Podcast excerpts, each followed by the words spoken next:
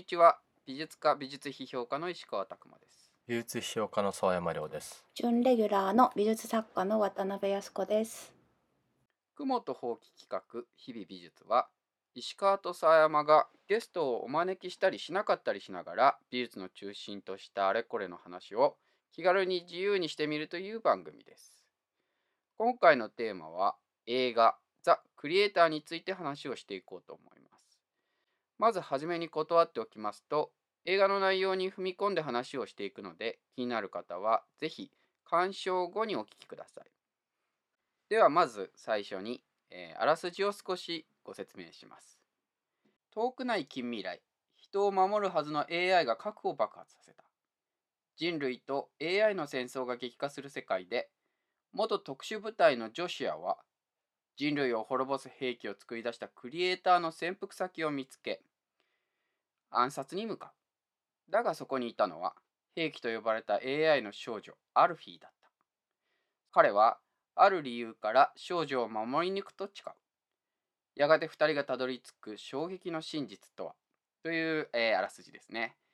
で、監督脚本がギャレス・エドワーズという、まあ、ローグ・ワンというスター・ウォーズのあのスピンオフの映画を作ったりとか、あるいはゴジラを作ったりしている監督です。で、キャストはあーテネントとかに出てたジョン・デビッド・ワシントン、あるいは渡辺謙、えーまあそういう風な感じで、えーキャスティングされてるって感じですね。ではまあ話をしていきましょうか。はい。はい。今回初めての映画界でね、うん。うん。なんか映画について話そう話そうっていうのはなんか昔から話してたんだけど、まあ、なかなか機会がなくて初めての映画界ってことですけどでこれを映画を選んだのは石川くうん。んだよねうん。なんでこの映画にしたんでしょうか？まあなんかそのえまあこの AI のデザインが結構話題になってたっていうのがあるのとえーまあ俺もあんまり深くこれを調べてあーこれおすすめっていうわけではなかったんだけどまあそのいろいろ話す内容が多そうだなと思って、まあ、えーとみんなに見る前に、えーこれで話してみようっていう話をしてそれでみんなで見に行ったっていう感じだよね。うん、うんうん。そうですね。なんか別にだから僕も、うん、内容全然あの監督のこ名前はねある程度「ログワン」とか「ゴジラ」は見てたから知ってはいたけど内容については全然前情報なく見に行きましたけどね。なかなかなかなかっつったらなんか偉そうだけど 楽しかったです。いいいじゃん。いいの？えわかんない。なんかなかなかぐらいいいんじゃない なかなかいいいいなんか偉そうだなと思って自分で。いやまあちゃんとお金払ってみましたよ。iMAX で、ああああ、ね。僕もうん、3000円近く払いましたからね。そうなんだじゃあ俺のやつは iMAX じゃないや。あそうなの。極音上映。極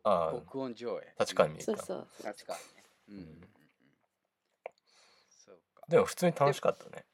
普通にとかって。うんあのいや、はい。でもまあそうそう。あの期待してた部分はあれ？って思う部分がなくはなかったけど退うん。屈することなく、あのかなり楽しく見ることができたかな。うん。だからなんていうのそのまあ今回話そうっていうのがあったからこのポッドキャストでね。まあそういうつもりでまあ見て見に行ったからこれどういうネタが仕込んであるんだろうとか、まあ、話すに値するあの枠組みっていうかそういうのがあるのかなとかいろいろ考えながらね見たけど。やっぱりあの印象印象的だったっていうか、まあ、最初に見てやっぱ思ったのは今までの映画とはちょっと AI の描き方が違うっていうのはこれはまあ他の人も言ってると思うけど、うんうん、思ったね。どう違うって？う。ん、あのね、まあ、僕が思ったのはやっぱりその AI が例えばうーん今までいろんな映画があったわけじゃないですか「ブレードランナー」とか「大宮地区」とかいろいろあったでしょ。それとその AI ってっていうのが基本的には人間を超越した存在っていうかさ能力的にも含めてね強いとかねあるいは死なないとか、えーあるいはものすごい頭がいいとか何らかのその人間に対しての優位性を持ってるものっていうのが、まあ、基本的に多い印象なのね。でそれに対して今回の映画っていうのは徹底的に人間に似てるでしょ。うん。だから逆に、うんね。あの後ろ側がメカが露出してるじゃん。うん。あれはわざとだろうなって思ったよね。つまりすごく分かりやすくそのメカニックにうあの貧乏ちゃんみたいにさこう後ろ半分がメカで前だけが人間でっていうふうに対比になってるわけだけど、あれをなくすとほとんど人間みたいな感じになるわけですよね。うんうん。であとそれに関連すると思うけど渡辺謙が途中寝てるシーンがあってううん。んでこの AI が寝る睡眠をとるっていうことも、まあ、今回の、えー映画の内容に関わることだけどもううん。ん AI が寝てるっていうのもすごく印象的だったしであとまあだから見た目以外には全部人間と同じに作ってる。でね。で泣くしうん。で、まあ、非常にその喜怒哀楽も見せるでしょ。あとまあ普通に人間ぐらい脆くて弱いじゃん。うん普通に死んじゃうしねすぐね。うん。撃たれ銃で撃たれたら死んじゃう。で銃で撃たれたら死んじゃう AI っていうのは多分今までそんなになかったかなっていうふうに思うんだよね、うん。だからこれが多分その AI のその人間と全く変わんないような感じっていうのが、えーまあ今回のその話のプロットにあるところのアメリカ軍っていうか米軍がニューアジアって呼ばれているその国々が AI と共生ししている国なんだけども。でそれをまあ征伐しようっていうかそのまあ要するにその虐殺したいわけだよね AI をね。ある理由があって。で米軍がニューアジアって呼ばれるその AI と共生してる日本とか含めてラオスとかタイとかその辺ベトナムとかもその辺も含めてだろうけどそういったところの AI を惨殺していくっていうか殺戮していく虐殺していく話。うん。まああのあれだけどあのまあ最初俳優も戸惑ったみたいで、うん。その AI を演じるはずがまあ監督がまあ人間として、えーと演じてくれというふうに言ってたらしくって、まあそれぐらいやっぱりなんていうかな AI のステレオタイプからもう人間と差がないものを作ろうとしてたっていうふうに言ってたね。うん。でとはいえこの映画って、えっと結構長い時間準備期間があったらしくって、うん。まあ、そういう意味では作り手の人たちはここまで AI の問題がまあトピックとして重なってくるとは思ってなかったっていうことをまあエドワーズさん確か監督が言ってたかな。うん、まああの寝るシーン寝てるシーンっていうのはかなり印象的だよね。うん。さらに言えば、えーただ単に寝てるだけでなく極めて無防備に寝てるっていううん。状態。うん。まあちょっと携帯の充電を思い出したっていうところもあるけどああ、うん。こんな無防備なんだっていう。渡辺さんどうでした、そこらうーん。なんか小説とかではね寝ると寝る AI とかは出てくるけど映画で見たのは？確かに初めてだったかもしれないまあ充電式のねあのロボット型とかだったりとかしたら充電の問題を逆に主題にするとかってことはあったりするだろうけど。でもあの人型のね渡辺謙が寝てるシーンは面白かったよねあれね。辺あれはうんなんか、くなんか違和感を感じるぐらい面白かったよね、うん。うんあとやっぱりもうもう一つやっぱり、えーさっき佐山さんがあのちょっと説明してくれたやつでこの映画でこここれまでなかったやつの一つのポイントはやっぱりそこがすごく雑に描かれてるとはいえつまり技術っていうものに対する考え方っていうのがまあ、えー欧米っていうかアメリカとまあアジアによってその意識が違うっていうことがはっきり描かれてたことだと思うのね。でこの問題はえっと現実に即してるかといえば即してないと思うんだが、極めて重要な問題だと思っててなぜかというとこれコロナ禍で作られた映画だしまあコロナ禍以前からまあ準備されてたとは思うんだが、あの要はコロナにおいて、まあ、デジタル監視社会っていうものがアジアと、まあ、あるいは、えー、と要は全体主義的な国家と民主主義的な国家によって大きく変わったよ違うんじゃないかっていうことが結構議論されたっていう状況がある。まあそれとこれは違うんだけれども今まで技術っていう問題っていうのは基本的に何て言うのかなまあうん均質なものある種普遍的なテクノロジーというのはテクノロジーに対する解釈は全世界的に同時的に一つの普遍性を持って作られるんだっていう感覚があったけれどもそこにおいてある種の西洋と東洋みたいな考え方っていうのが生まれていった。でそれが本当に西洋と東洋という図式として正しいかというと微妙なんだがこのポイント自体を描いたっていうのは結構面白くってちょっと先にちょっと説明しちゃうと最近そのユクホイっていう人があの中国における、えー、技術への問いっていう本で宇宙技芸史論っていうのをこう書いていて、うん、それはやっぱりここで何が書かれてるかっていうと基本的にはその技術っていうのは極めて西洋的な文脈の中において、えー、作られてきた。でハイデガーであれ何であれやっぱり西洋的なコンテクストで、えーと、技術を語られてきたが、えー、結局ハイデガーの技術への問いというのはまあファシズムにつながっていくそしてそのハイデガーの影響を受けたあえー、っと日本ロマン派の哲学者たちっていうのも結局それは戦争に加担していった。ではそうではないオルタナティブなある種の、えー、それぞれの宇宙、えー、要は中国の宇宙と、えー、アメリカの宇宙みたいな感じじゃないけどその技術論を多様化していくっていう考えのもと、え哲学を展開していかなきゃいけないのではないかだけどいけないのではないかっていうことが書かれた本なんだけれどもこういう問題っていうのとあのこの、えザ・クリエイターが描いているある種のさっき佐山さんが言ったそのアメリカの考えとつまり、えー、AI を、えー、全部禁止していくっていう考え方とその、えーと、AI を肯定していくっていう考え方。しかも基本的には僕たちは、えーと、AI を肯定していくその加速主義的な考え方っていうのは極めてまあな非民主主義的であり非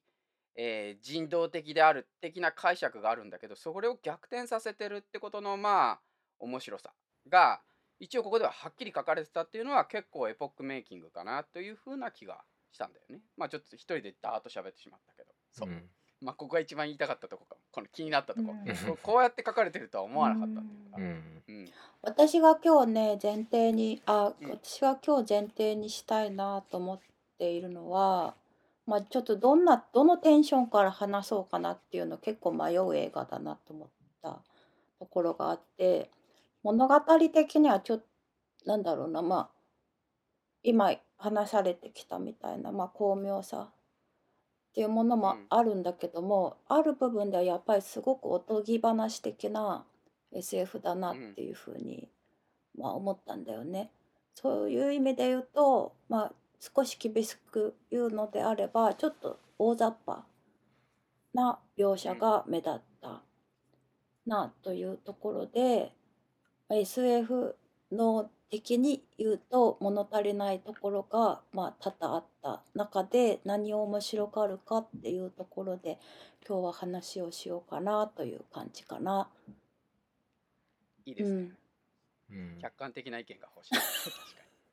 確かに。まあ渡辺さんは SF の専門専門家ではない。なかなか。いややっぱりねなかなか厳しい専門家で言ったらね大変なことになる。あの多くの人があの大変ご立腹になられるので言っておくと私が好きな SF って大体80年代中中盤ぐらいで終わっているというかそそこから90年代以降をあんまりカバーできていないという意味で言うと、まあ、ちょっと不得意なジャンルではあるのですごく謙虚な気持ちで今日は参加してます。看板勘弁してください。うん。そうね、なんか何言おうとしたんだっけな。なんかまあだこのそのさっき石川さんがちょっと話したことの関係するかもしれないけどアメリカはだから AI まあ脅威だと感じていて、でそれはまあ一つのきっかけがあって、えーサンフランシスコで、えー、と AI が起爆装置をあの操作した LA ロサンゼルスか、で起爆装置を操作したことによって核爆発が起きてでそこであの100万人ぐらいの人々が亡くなっちゃうって設定なんですよね。でまあこの核の扱い方もそのアメリカでそもそもその核爆発が起きるっていう映画っていうのはまあそんなにたくさんあるわけじゃないと思うね今まで。であの基本的にこの監督はすごくやっぱりそのアメリカを外側から見るってことに意識的な作家だと映画作イギリス人ね。の監督イだよねギリス人なのか。うん、いいですじゃない、うんでおそらくそのイギリス人でなければそのロサンゼルスで核爆発が起きて100万人死ぬっていう描写をしたかどうかっていうことをまあまず感じたんですよね。うんでその時にそのグラウンドゼロ爆心地がその、まあ、巨大なその廃墟となって残るわけじゃないですか。するとその巨大な廃墟はまあ核で汚染されてるわけだから、でそこをその AI の墓場にしていくわけですよね。AI が禁止うん。した後に AI をまあその大量虐虐殺って言っていいかもわかまあだけどその AI が死ぬかどうかっていう問題がこの映画入ってくるから、虐殺っていうふうに捉えるとね虐殺した AI をそこでまあ大量に廃棄していくとか投棄していくっていうのがその最初のシーンで起きるけどもでその時に大きな壁があるじゃないですか。でそれは結局だからそのアメリカの内部で排除を行うっていうかその壁の中の内側の空間を作ってその中で、えー見ないことにする。うんでその中である種その、えー虐殺とかそういうことが起きてしまうってことがあってでこれがねそのこの監督の、うん、出世作って言っていいか分かんないけど「モンスターズ」って映画があって、でそれがまさにその壁を作ってるんですよアメリカが。うん。で壁を作っていてその外側がメキシコなんだけども、ね、メキシコで、えー、と要はその地球外生命体のモンスターが、うん。あの人々を虐殺してるんですよね。うん。でメキシコの人々はだからそこから逃げれない状態を作る。アメリカに亡命できないで主人公はまあアメリカ人なんだけどもそこからそのメキシコからアメリカに逃れようとするんですよね。モンスターから逃れるっていう意味もあるんだけどそれは同時に。でその時にそのメキシコからアメリカを見るんですよ。でするとそのアメリカの国境線上に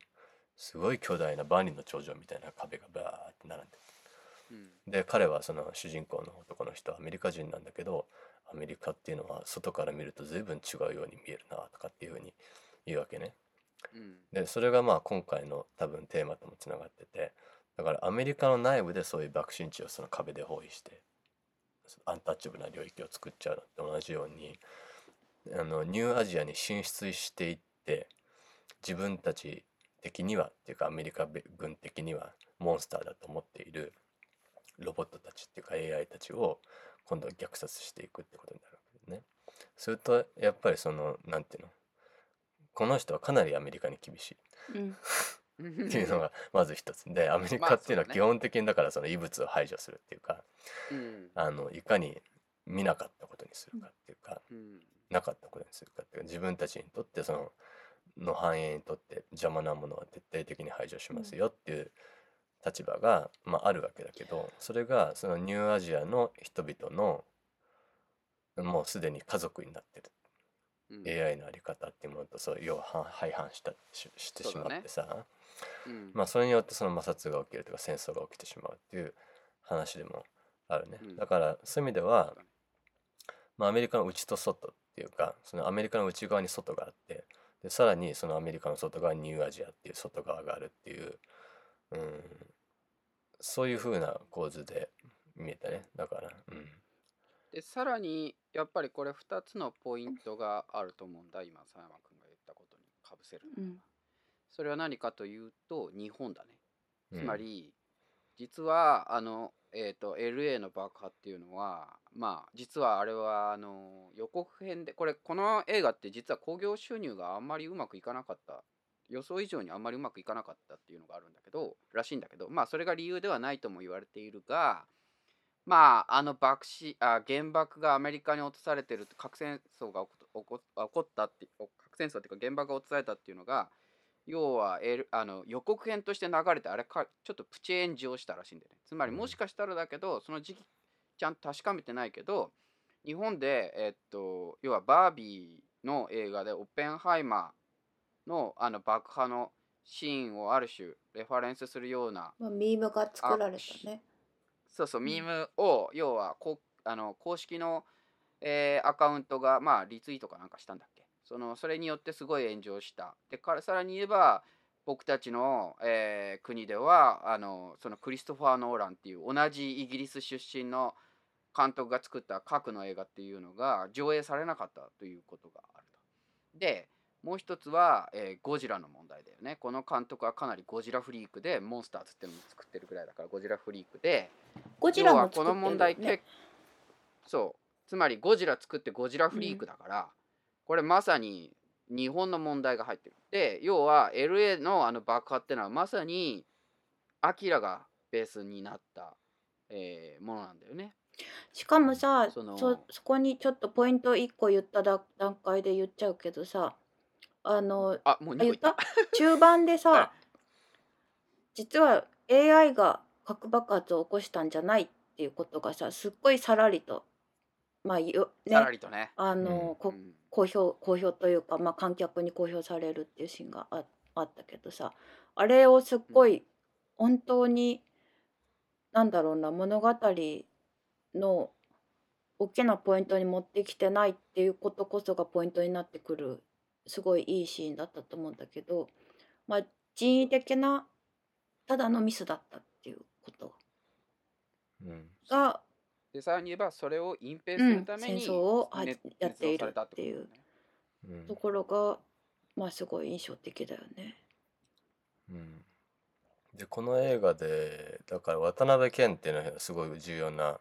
ほとんど主人公なんじゃないかっていうぐらいうん。味わいのある役柄じゃないですか。で渡辺謙はでゴジラでねあの出てたでしょ、うんうんでその時に確かあれはなんか被爆2世かなんかの設定なんですよ。でゴジラっていうのもだからもともとその核の問題が入ってるわけだけど、その科学者かなんかのその渡辺謙が実は被爆2世で広島にルーツがあってみたいな話があった気がするね。だからそういう意味ではなんかその核の扱い方もやっぱりそのアメリカ映画今までのそのアメリカ映画とはちょっと異質な感じがしたけどもだから僕がやっぱり最初に一番びっくりしたのがそのアメリカ本国で核が爆発するっていうシーンが最初から出てきたっていうのがうんうん。ちょっと、まあうん特殊だなと思ったね。だからさっきの俺の話につなげるとにもかかわらずすげえ親日っていう ことを僕たちはどう受け止めればいいのかってっていうのがまあかなりなんかこう考えさせられる。なぜならば、ニューえーさっきのそのアキラのそのまあえー LA の爆原爆って問題だけではなくてニューアジアにおいてかなりそのブレードランナーとアキラっていうのはかなり色濃くそのニューアジアの中に反映されている。でニューアジアは極めて雑に作られた設定なんだけど、またまるでネオ東京のようにねうんあのそこにおいてなんかこう要はさっき、えー渡辺さんが言ったのとはちょっと違うかもしれないけど僕80年代の日本のサブカルまああるいは90年代もやっぱちょっと入るけどそのサブカルなり SF の、えー日本が描いてきたものが何だったのかっていうことをまあこのエドワーズさんだったらもっと昔からそのゴジラから引いてるからもっと昔からってことなのかもしれないんだけど結構その反米って問題とともにですねなんかこう逆照射されるような感覚がちょっとありましたね。お二人どうでした、そこうん、だからやっぱそれは彼がイギリス人ってことも関係してると思うけどで日本フリークで、うん。でそこそこでハリウッドで映画を撮るっていうかなりだから屈折してんですよね。つまりそのアメリカのその外部においてアメリカのその内部でハリウッド映画を撮るっていうことがあるわけだからそれはだからそのグラウンドゼロがアメリカの内部空間に一つの外部としてできてしまうっていうそういうなんか一種の変なトポロジーっ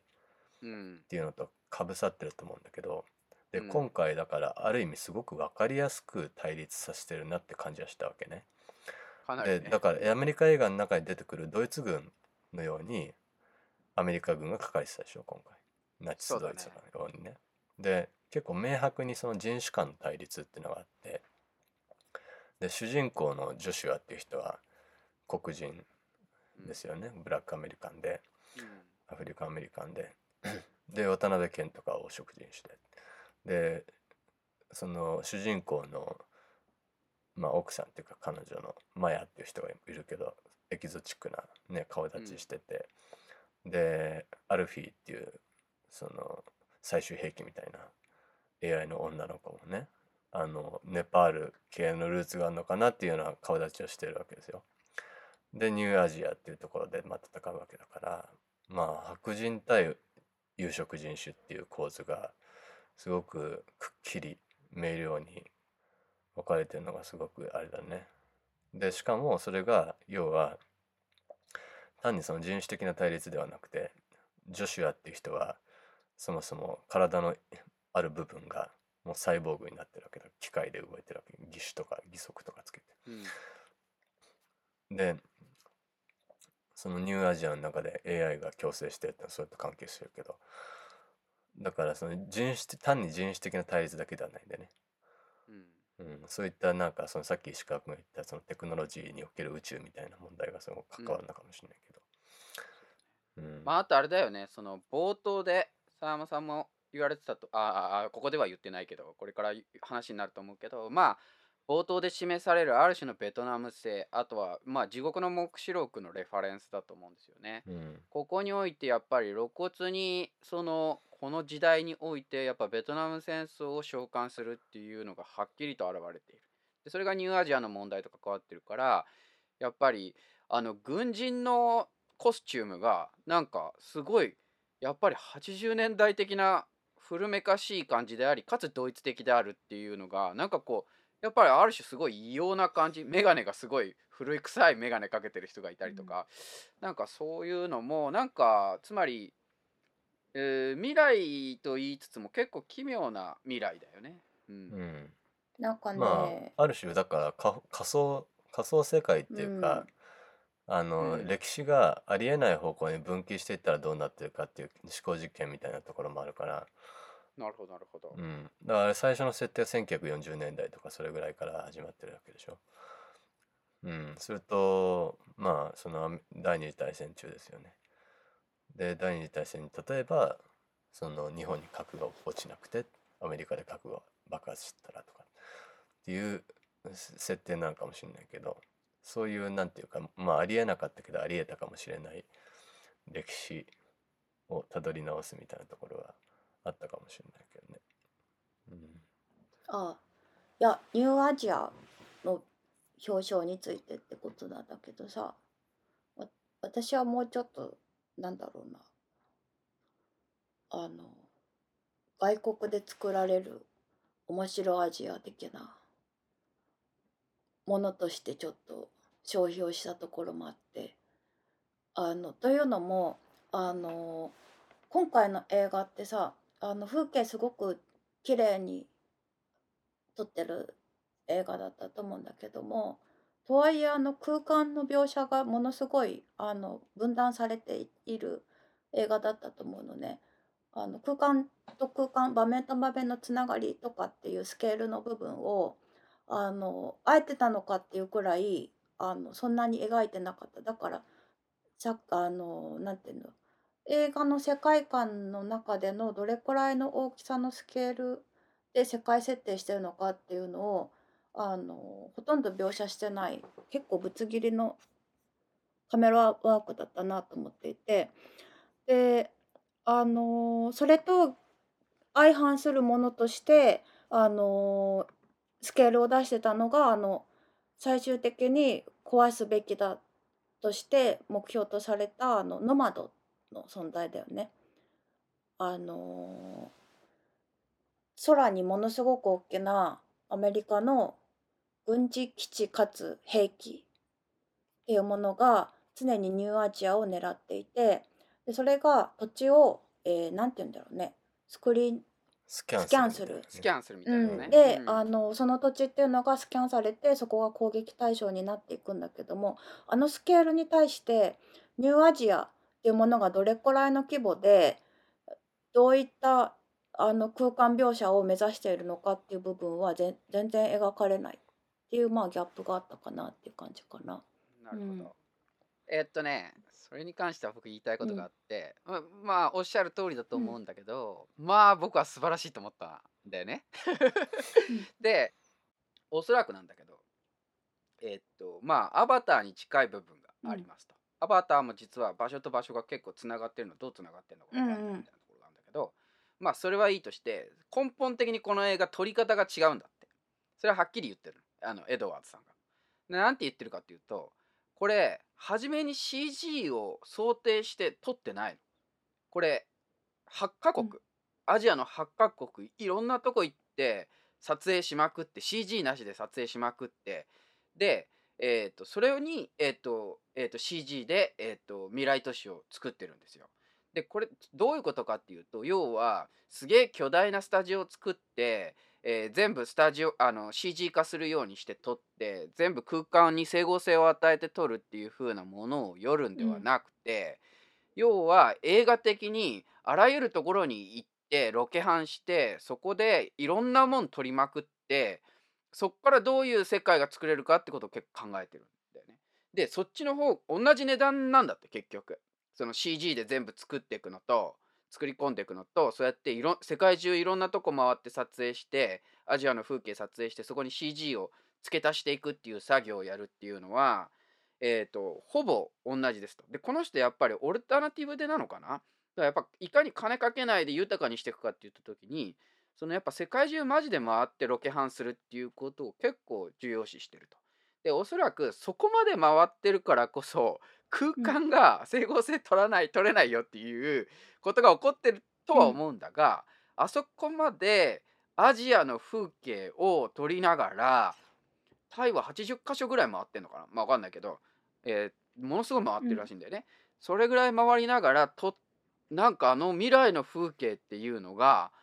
あの生まれる。うんでこれはおそらくさっき佐山さんが言われたあまりに人間に見える AI の問題とも近くて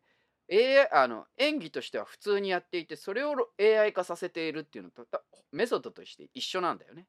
でこれは確かに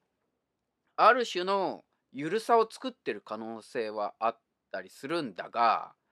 えーっとええーっとこれちょっと映画至上主義的かもしれないけどある種映画ならではのん自然主義的なもののなんか統合がなされててまあ僕は半分そこだけで結構感動してしまった部分。なんかそれを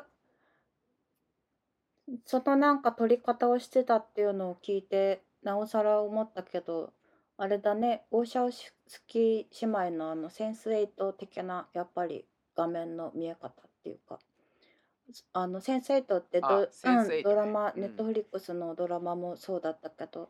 あの各各国にあのチーム制作チームを置いてあの撮っていくっていうやり方をしているからそのバツナギっていうのがあの本当に現実の、えー空間っていうものを編集によってつなげていくっていうことで、まあ、今回だったらニューニューアジアを描くっていうことをやってたってことだよね。うん、まあただやっぱりセンスエイト的なネットワークはさっき渡辺さん厳しく言った通り、ないね。まあ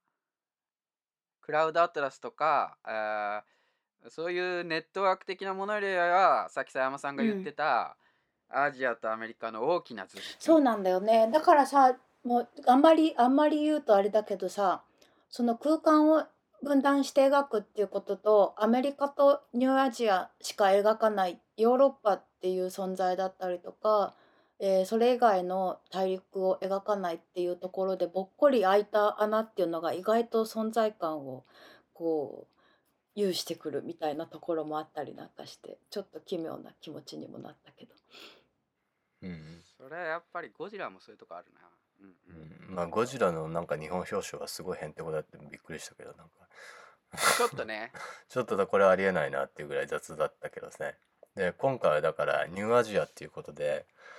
まあ、ちょっとうまくやったなっていうのもちょっと思ったんだよね。つまりうん。我々の地理感覚からするとすごいへんてこでしょ、うん。うん。なんでここの隣にこれがあるの？みたいな感じでさ、うんそれこそなんかそのツーリズム的にいろんなその美味しいとこがバッバッバッバッって映っていくみたいなさ、見たことある風景がね。うん、風景つながるみたいなね。うん、でもなんかそのさっき石川さんが言われたことの関係するかもしれないけどそのまあ「モンスターズ」って映画も基本ドキュメンタリーみたいな感じで現地の人々をあのーまあスカウトしてその場で演技させるみたいな感じのことやってるんだけどでポストプロダクションで後でそのエッセ CG をつけるっていう感じでやるのねで今回もだからそのえーすごいアジアの現地のまあ映像が入ってるわけだけどするとね多分その映画の質感として本当にその実際の場所っていうのはさ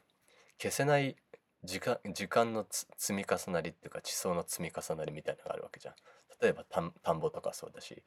あの建物とかもそうなんだけどこれは消すことができない地層のつな連なりみたいなものが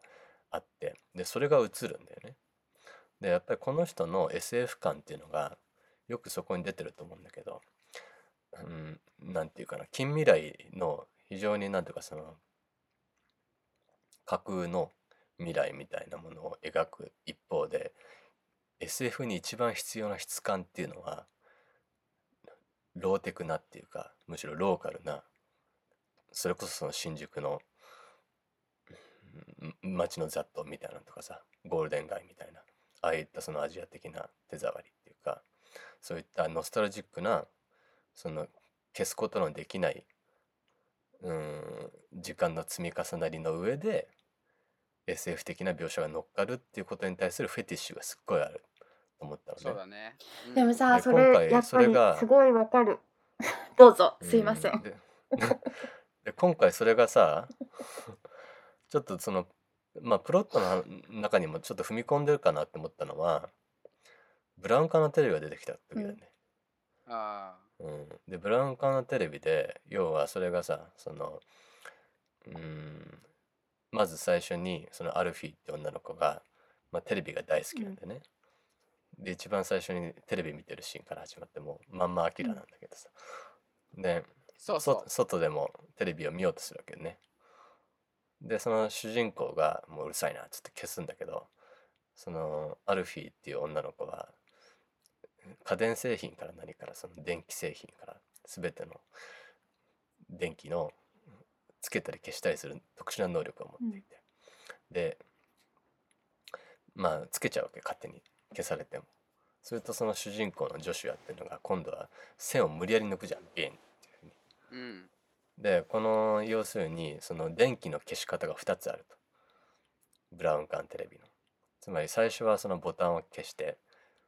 まあつまり再起動できるわけじゃん、ボタンを消しただけだと。で次の段階だともう「お前またつけんのか」っつって今度はその線ごと抜いちゃうわけだから。うん。これはもうだからテレビを壊すことに等しいわけだけどそれがまあ今回のその映画の一つの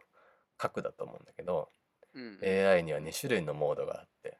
うん。で一つがそのスタンバイモード、うん。でスタンバイモードはモードはこれはまあ睡眠と一緒だから寝てるの状態と一緒だから後で起きることができると。で次がまあオフって言って完全にだからその停止してしまうっていう状態、2つのモードっていうのがあってそれが一番最初のテレビのシーンに現れるわけだけど実はまあメタファーみたいな感じにして。でそれがやっぱりそのブラウン管のモニターでやってたと思うんだけどね、まあ後ろになんかその線がくっついてるみたいな有線のさ、うん。うん、でそういったなんかそのうーんある種のテクノロジーのこういうなんていうの物質的な手触りみたいなのの上でどう SF を成立させるかっていう問題があった気がするね。そうだねあそれってさあちょっとだけそれに補足したいんだけどさあの多分 SF 映画のあのなんだろうその SF をノスタルジックに描くっていうフェーズとそれ以前のあのかつて想像されていたあの摩擦がなくてツヤツヤであの凸凹がない未来の想像っていうフェーズで移行があったと思うわけ映画の中でも。昔のさ想像されていた未来ってあの建物とか車とかもあの局面が多くてで服装とかもゴワゴワしてたりとかじゃなくてツルツルでツヤツヤでとかさあのそういう共通認識があったじゃない？でそっから、えーノスタルジックなもうちょっと機械音のするような未来。うん。でそこって多分 CG の発達とかでだんだんか、あのー実現できるようになってきたみたいなところが多分あって。で CG 使ってその、あの機械のひ機械とか、えー金属の疲労音みたいなものを描いたのの私が一番好きなのはインターステラーだと思うあれが結構なんだろうな今までの流れからすると一番真骨頂でやったっていう感じがあったんだけど今まで見てきた流れで言うとなんかそのノスタルジックなものを CG 使いながらかつ質感も含めて撮るみたいな塩梅映像の塩梅みたいなものって確かにこの映画はすごいこだわってたなっていう感じがする。うんなんかそのまあそこのそのデザイン論の話映画の中におけるデザイン論の話でやっぱり考えてみたいのは、僕はこれやっぱり結構そこら辺の手触りとしては宮崎駿がやっぱり影響を与えてんじゃないかなと思った部分がありますと。で一番わかりやすいのはノマドはやっぱりラピュタ的なんだよねすごく。であのえっ、とえっ、とあの主人公のえっ、とジョシュアがあのノマドの中に入っていくシーンは思いっきりラピュタだし、あの爆弾が落とされるのも思いっきりラピュタですと。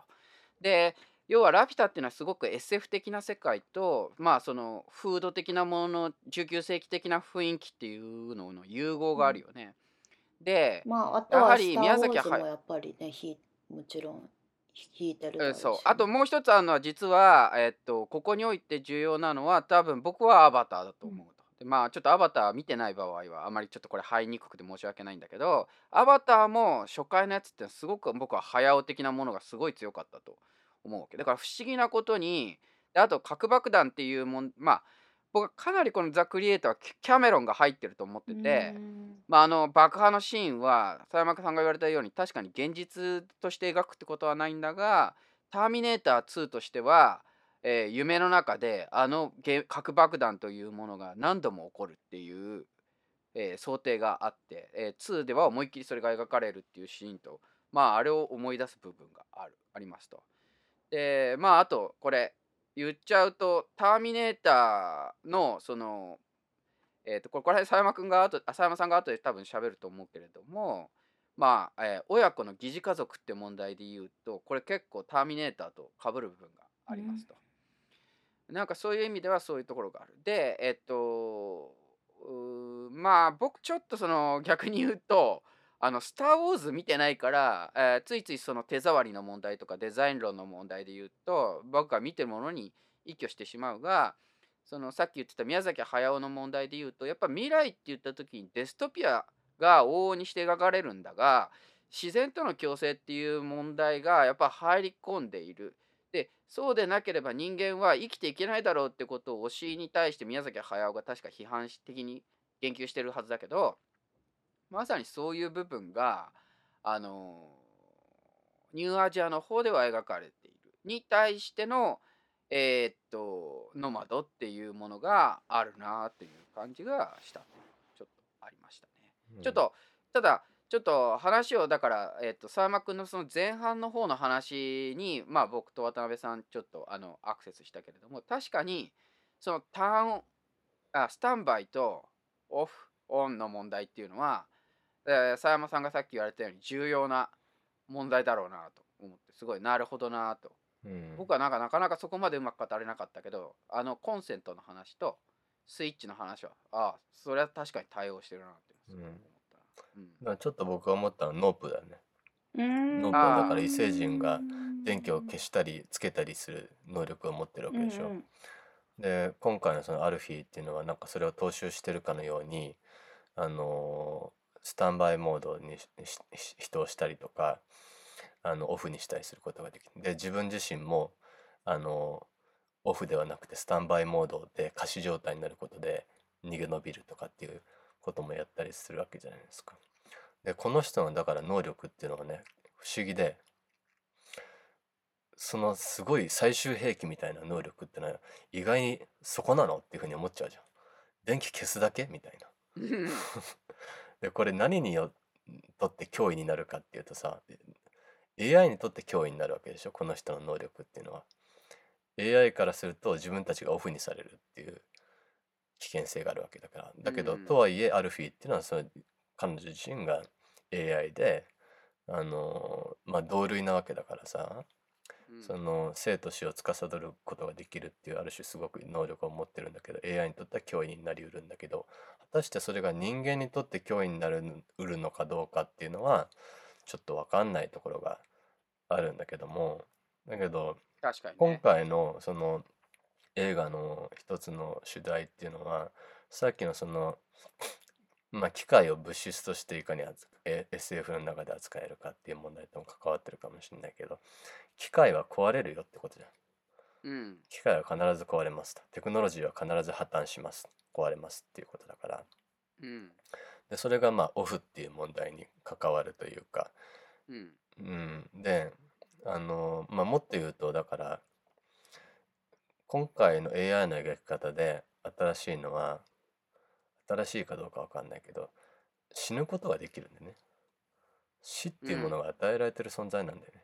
確かにね。まあ、眠ることもできるし死ぬこともできる。でこの2つのモードをぼ持ってると AI 自体が。でうん。これが実はだから人間自身の能力能力って言っていいか分かんないけどそれとか重なってるわけじゃない？するとさそのアルフィーっていう女の子を作ったクリエイターであるところのマヤっていう人が見つかるじゃん。天国って呼ばれてるところでチベットの。う。ん。うん。でその中で見つかった時にだけどマヤは仮死状態にあるわけじゃない？うん。するとあれはスタンバイモードってことじゃん。そうだね。うん、でスタンバイモードであることによってそこからその脳波をスキャンしてでその脳のデータを USB に入れてでうん。最終的にそのマヤは自分の、まあ、クローンというかあのが、まあ、たくさんそのノマドの中にあってさ。うん。でその USB を差し込むことによって AI として蘇生してで主人公がずっとその最初から願っていたもう一度マヤを抱きしめたいっていうなんていうのそのかん願いがそこで叶っちゃうわけでしょ？うん。するとさ意外にこの重要なのはオンとオフとかあるいはそのスタンバイモードだよね。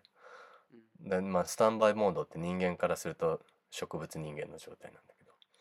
だけどそれが蘇生に結びついてで最終的にそのもう一度マヤを抱きしめたいっていう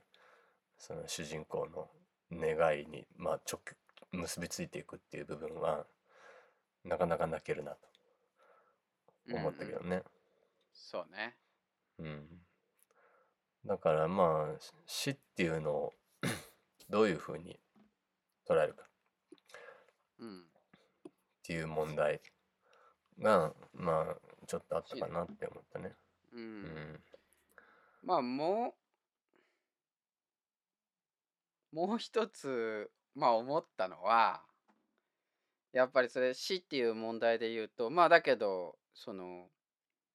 あの人間ならざるものつまり兵器でしかないっていうことによってあのロボットがあのロボットを殺すっていうので爆破するやつあったじゃない？そのうん。自爆的な、ドラム缶ロボットみたいなね。そうそうそうそう、まあやっぱりあそこにおいてやっぱり結構不気味だなと思ったのはでもああいう風に表彰されると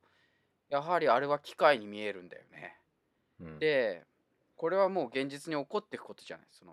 ドローンとかそういうのもそうだけどうん。要は無人のあの無人による兵器であり無人によって殺されるっていう感覚だよね。うんなんかそのまあ時だから機械にまあよる代理戦争ってことでしょ？AI による。そうそうそうそう、うん。でそれがまあ代理じゃないみたいな感覚があるわけだよね,、うん。ここではね。っちは人間にしか見えないロボットだからさ、うん。そうう。ん。だからあれはなんかああいう要はドラム缶ドラム缶みたいな格好してるからああいうことさせられるわけじゃん、そうだね。ね、だけどあれが本当にただのその知能を持たない機械なのかどうかっていうのは結構微妙でさ、姿形はドラム缶みたいなんだけど出発の時に「今までどうもお世話になりました」とか言ってバーッと走ってくじゃん、あれも笑っちゃうけどさ、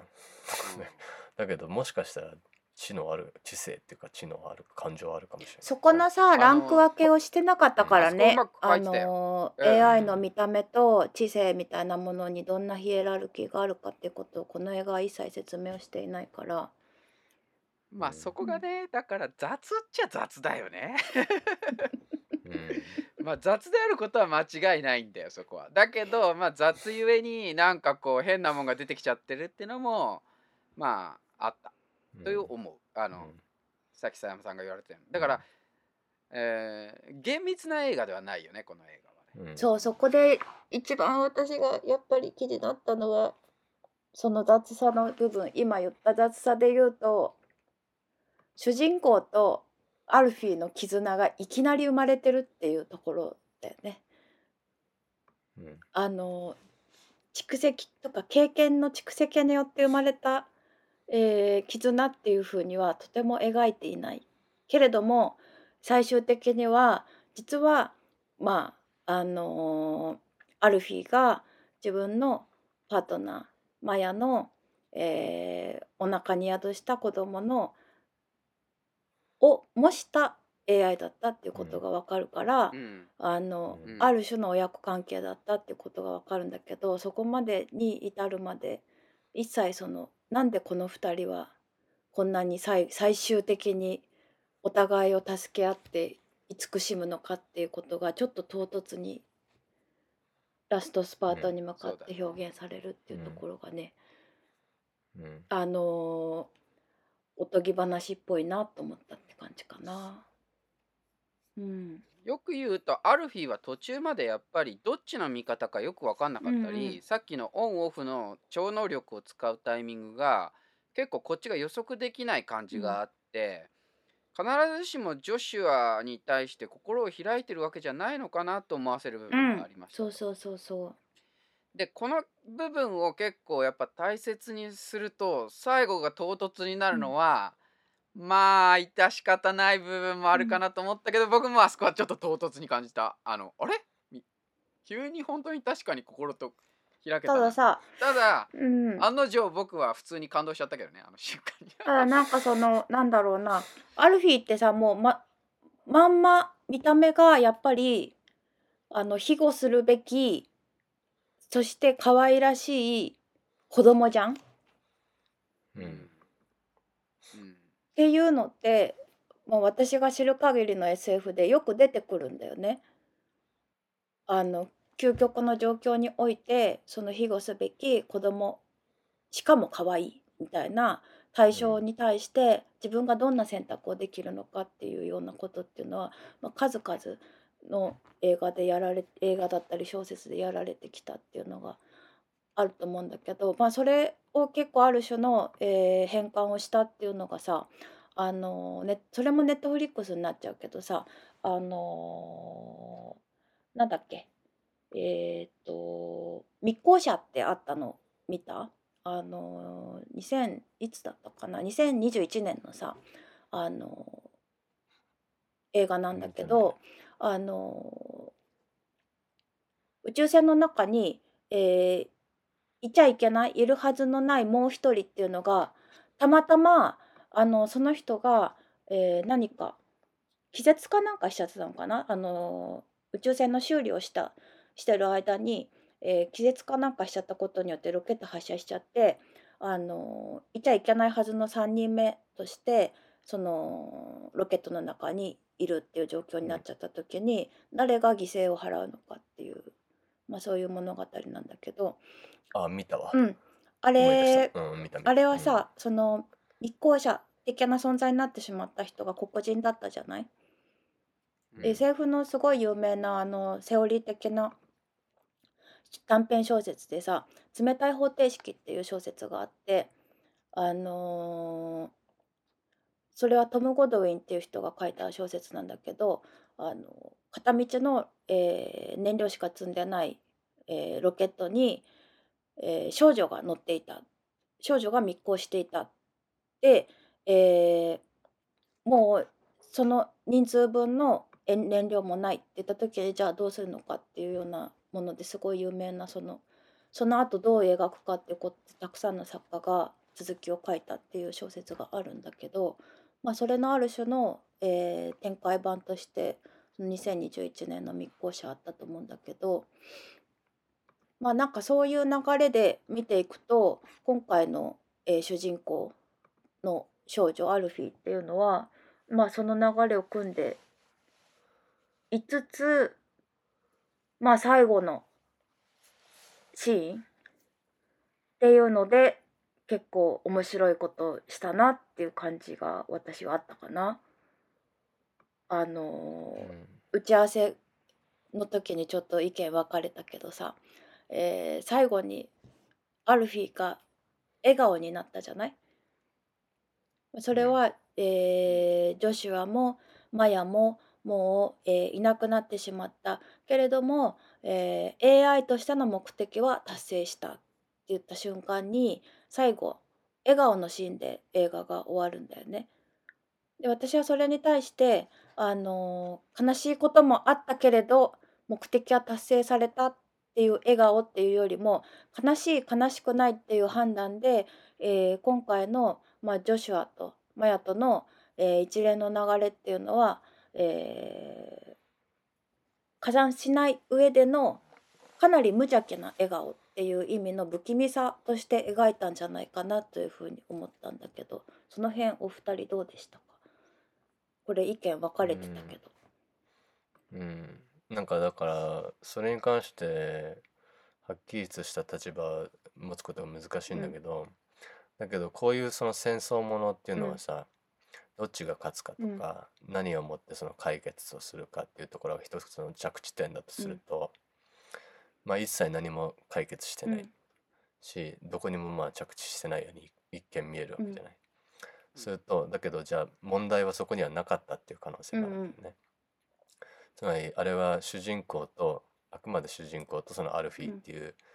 半ば疑似家族っていうか疑似親子の間で何が解決したのか解決してなかったのかっていうことこそが映画の主題であったっていう可能性がまああるわけだよね。だから世界がどうなったかとかっていうよりも親子問題がそこで解消されてるのかどうかとかさ。ね。なんかこの映画の現代がトゥルーラブだったっていう最初ね、うん。トゥルーラブっていうげんまあもともとのタイトルで作ろうとしていたっていうこともあるけどさ、じゃあそのトゥルーラブっていうのは一体どこに発生してるのかうんってこともあるわけじゃん。するとまあ AI がどうかっていうことも重要なんだけど、AI がその我々人間にとって味方なのか敵なのかとか本当に人間的な知性とか感情がそこに宿ってるのかどうかとかってこともそうだけどさ、ことよりもまあむしろ人間がどう変わるかうん。っていうことに主題が置かれた気がするのねこの映画っていうのは。人間の側が本当にその自分のうん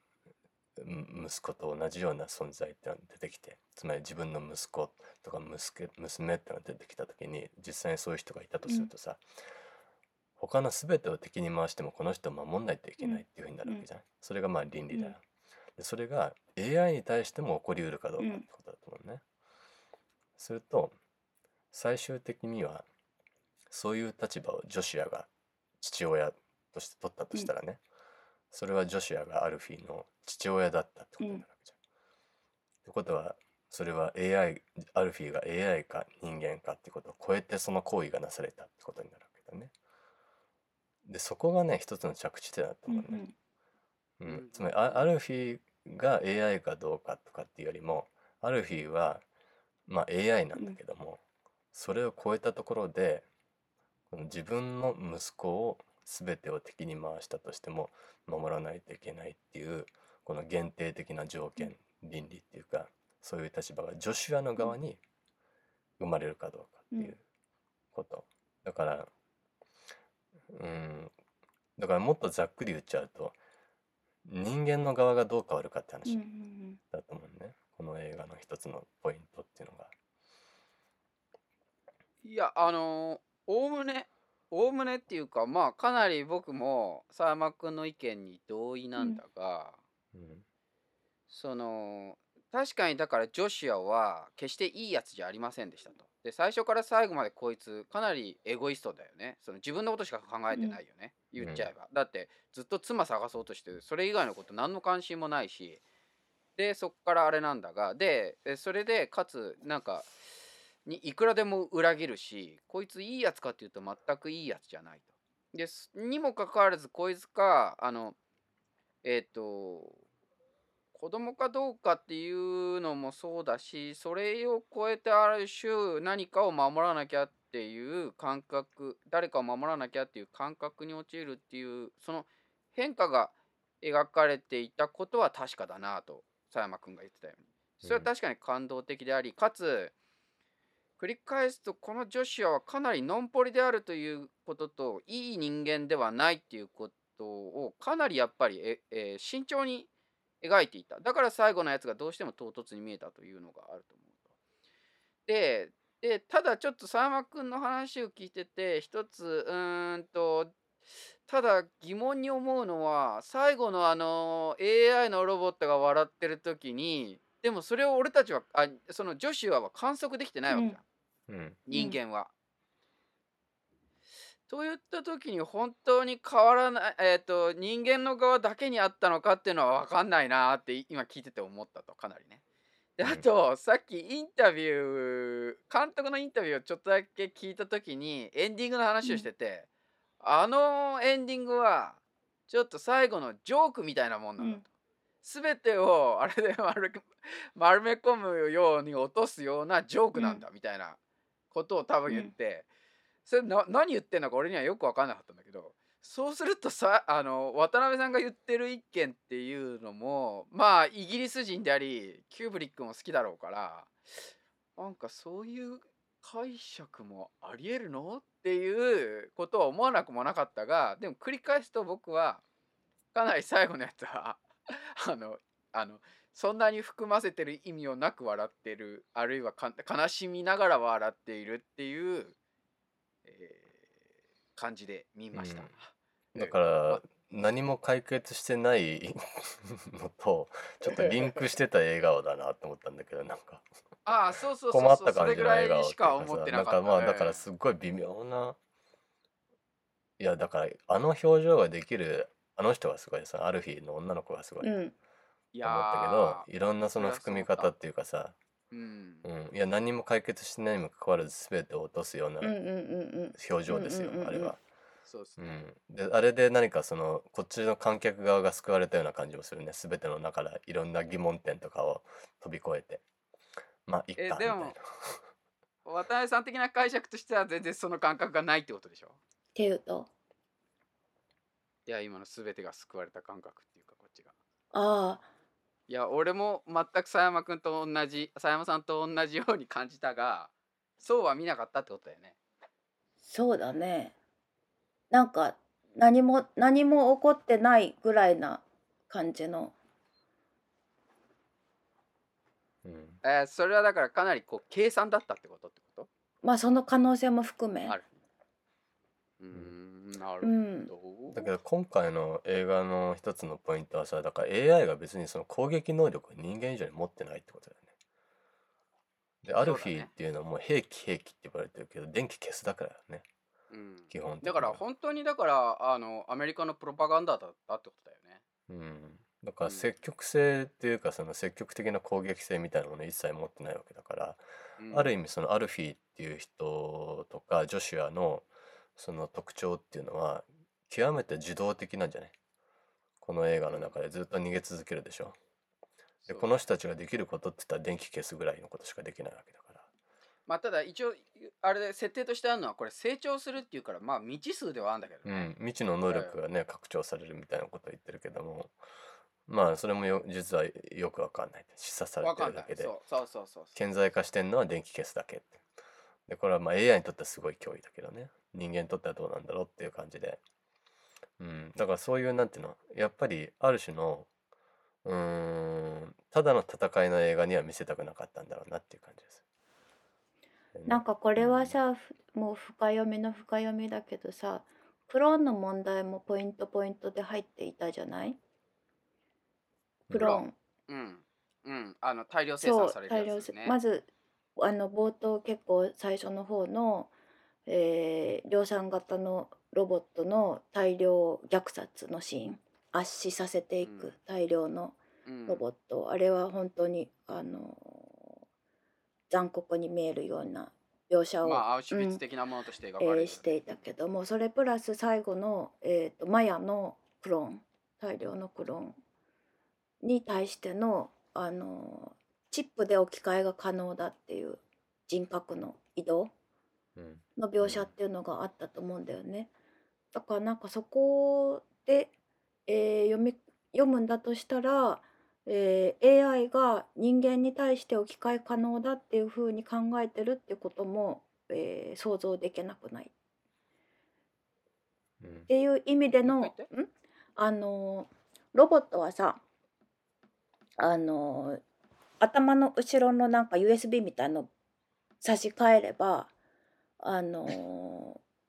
また再生できる意識が移動できるっていう設定だったじゃない、だからあの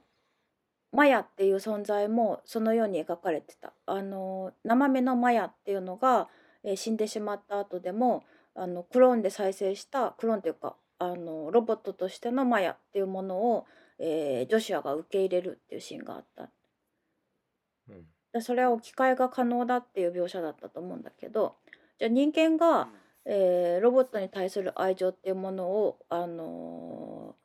抱いたとしても、えーボディが置き換え可能であるっていうんだとしたらロボット側ももちろん人間が入れ替わってもその愛情っていうのが置き換え可能だっていうふうに考えることもできるからあのーえっ、となんだっけあの女の子は、えーアルフィアルフィー。が母親っていうことと天国っていうことをあの非常に興味を持っていたけどもそこっていうものも機会が可能だっていうふうに読むこともできるっていう意味での笑顔最後の笑顔っていうふうな考え方も一つあるんじゃないかなとなるほどうんうん。あと僕やっぱりもう一つ、えー思うのは一方でやっぱりこれはちょっと話がずれちゃうかもしれないんだけれどもうーんその何も解決してないっていう問題はやっぱりあんま軽く見れないなと思う部分はあってなぜならばこれ確かにアメリカとアジニューアジアの対立ではあるんだけどこれ今起こってる現実のポリティクスで問題で考えると要はウクライナとロシアとかうーんとまあ中国とウウルグアイあの、ね。中中国と,、えーとえー、とチベットとかもちろんパレスチナとイスラエルでこの問題っていうのは、えー、と場所によってつまり立場によってもうこのパレスチナとウクライナあパレスチナとウクライナの問題だけ2つ考えても僕たちたああヨーロッパの問題や、えーロシアとか中国の問立場まあ中えー、とよロシアとイラクとかこうやってのこの関係っていうのがまあくるくると変わるわけだよね。つまりこの問題ってやっぱりすごい大国と小国の問題にかなり、えー置き換え可能ですと。であのーあある日は明らかにあのダライ・ラマ的な存在に見えてくるし、まあ、チベットだからっていうのもあって。でそこにおいてはやっぱりなんていうかな。うーん。で結局あれがガーってやられてしまうと結局アメリカに勝ったわけではないのでなんかそういう意味で言うとやはり何とも言えない笑いっていうのはやっぱりある種のうん今日的なメッセージ、えーとも見えるな。だからこれはやっぱりとても大国と小国大陸的なものとその、えー小国的なものっていうもののなんかうんものとして読んだな。かなり。もうさ、うん。それがそれがさ、AI 以上に強いなと。うん、それがおぞましいのがさ、やっぱりアメリカが戦地になってないってことだよね、この映画においても。うん。うん。だってそれ全部そうだからね、それはやっぱり本当に、ロシアが戦地になってないのと同じよう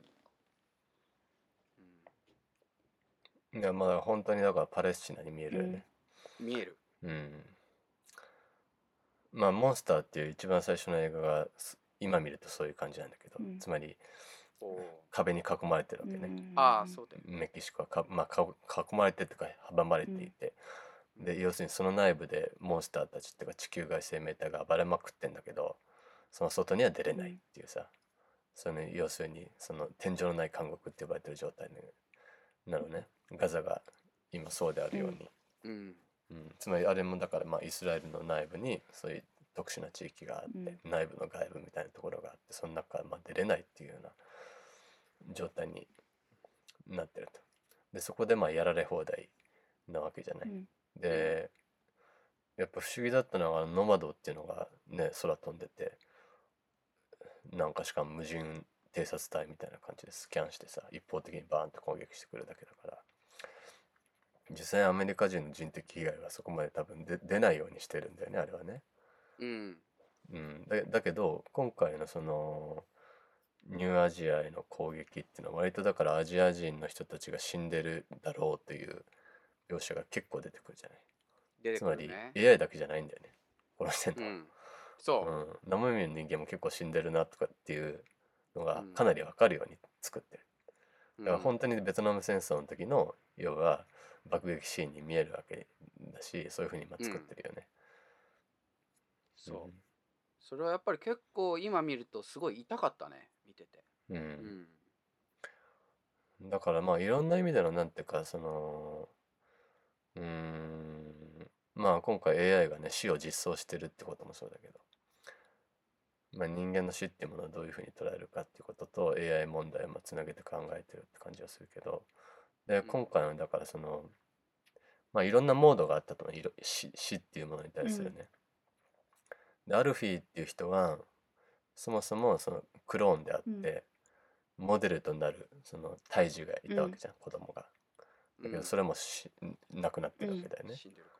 うん。でマヤっていう人はまあ植物人間みたいになったりとかする、脳波だけがまああるみたいな状態で。で主人公はあの半ば死にかけてて、うん。で体の一部分を失ってると。いう状態。植物みたいな状態って言ってもいいかもしれないけどある意味ではね。すると結局じゃあ人間の死っていうものをどう捉えるかって言った時にそこには切り分けがたい領域があるっていうか、その明確に線引きできない部分がありますよっていう AI 問題を取り上げた時に、うん。そこにかな彼のっていうか監督の一つの関心があるのかなっていう感じはしたけどもだから一番最後のシーンでもその蘇生したりとか死んだりとかね。っていうのがなんか奇妙にこう反転しながそうらだね。描かれるでしょ？そうだね。うんううん。んあそこのうん。数十分が映画の主題が変わったんじゃないかと思うぐらいの濃度があったよね。うんうんうん。わからない。私はちょっとトータルトータルの評価が少し今回は辛口だったかもしれないけど。うんまあでもまだまだ話す内容としてはトピックがある感じの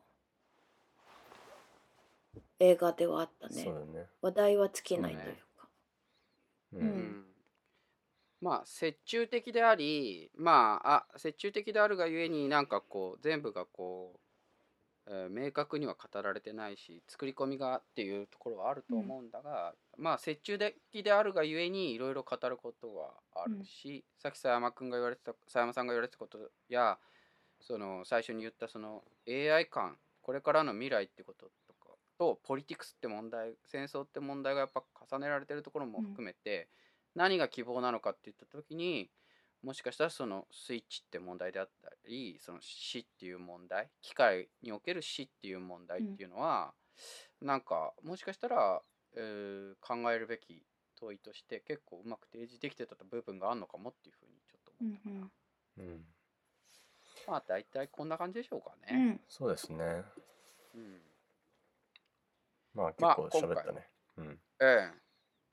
そう。まあ今回もちょっと映画なので前編後編にせずこれで、えーとりあえず終わりにしましょうか、そうですね。はい。はい。じゃあお疲れ様でした。はい。さよなら